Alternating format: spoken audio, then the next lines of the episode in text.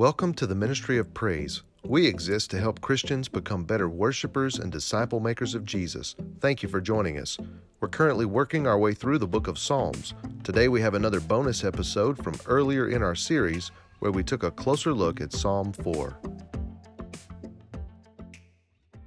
Psalm 4 is a powerful psalm that really speaks to every one of us where we are as worshipers of God. We are walking in fellowship with Him. And really, the key takeaway is the Lord has set you apart for himself. That's what you're going to see in Psalm 4. I want to read it. I want to share with you a couple of observations, and then I'm going to pray for you today. So please let me know how we can pray for you and minister to you and with you this week. If you've got special needs in your family or in your work or whatever the case is, let us know and we'll be sure to pray for you today and include that in our rehearsal time tonight. So let me read Psalm 4 First, Psalm 4 begins this way It's to the choir master with stringed instruments, a psalm of David.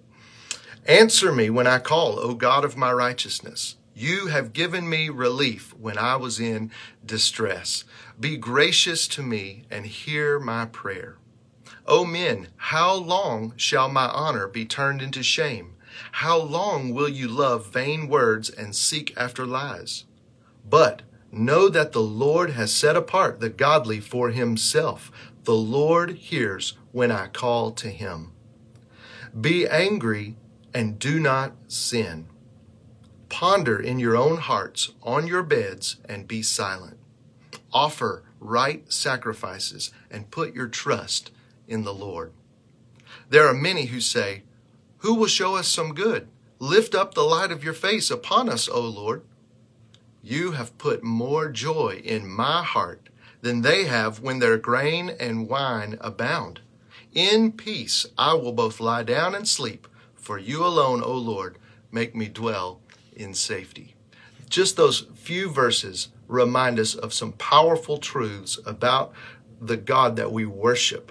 It's this whole psalm, it's a familiar prayer to any worshiper who's in need of God's help, and we all find ourselves in need. For following Christ, it means accepting the rejection of the world. Disciples, you know, we are often falsely accused. We're misquoted. We're taken out of context. We're scorned for our faith. We're made fun of in that way. However, disciples are also treasured by the Lord. So don't give sin a foothold in your anger and your frustration. Persevere in doing good. God will give you the fruit of His Spirit. He will fill you with joy. He will grant you the peace to endure. There are five quick things I want you to remember as disciple makers, and I listed them in the description. You can meditate on them throughout the day.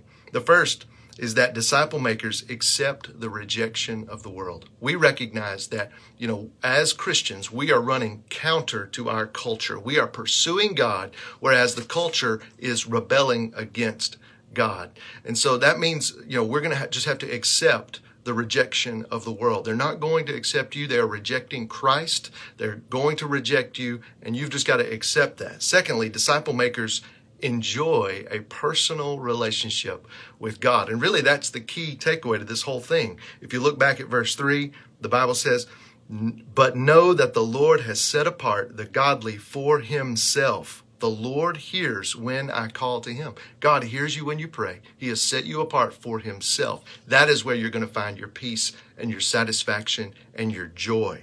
Thirdly, disciple makers wait for the Lord to defend them. If you look at verse 4, it says, Be angry and do not sin. Ponder in your own hearts on your beds and be silent. That's exactly right. You know, there's a lot of times we just need to be quiet. You know, there are things that we don't have to defend ourselves. The Lord can defend himself. And in these things, we can just wait patiently. Don't give, you know, don't don't get angry and sin. You know, if we get angry, let's just be quiet and let's take it to the Lord.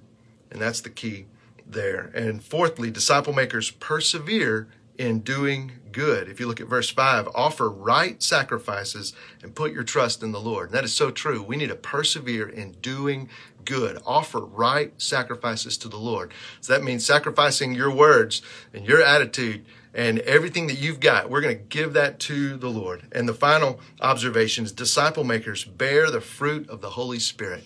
And I love that there at the end, the last two verses, we, we hear about joy and peace, you know, and that, that's right there in the fruit of the Spirit. You have put more joy in my heart than they have when their grain and wine abound.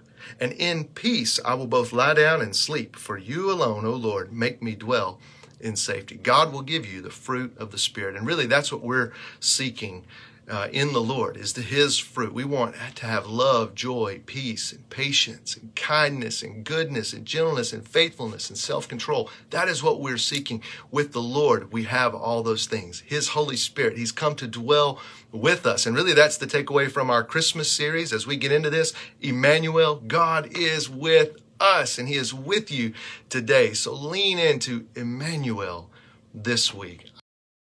Thank you for joining us for this midweek moment with the Ministry of Praise. We'd love to connect with you. Please let us know how we can pray for you this week. You can learn more about our ministry at highlandbaptist.com. Also, if you live near the Shoals in Northwest Alabama, we invite you to worship with us on Sunday mornings at 10:30 a.m. Hope you have a great week.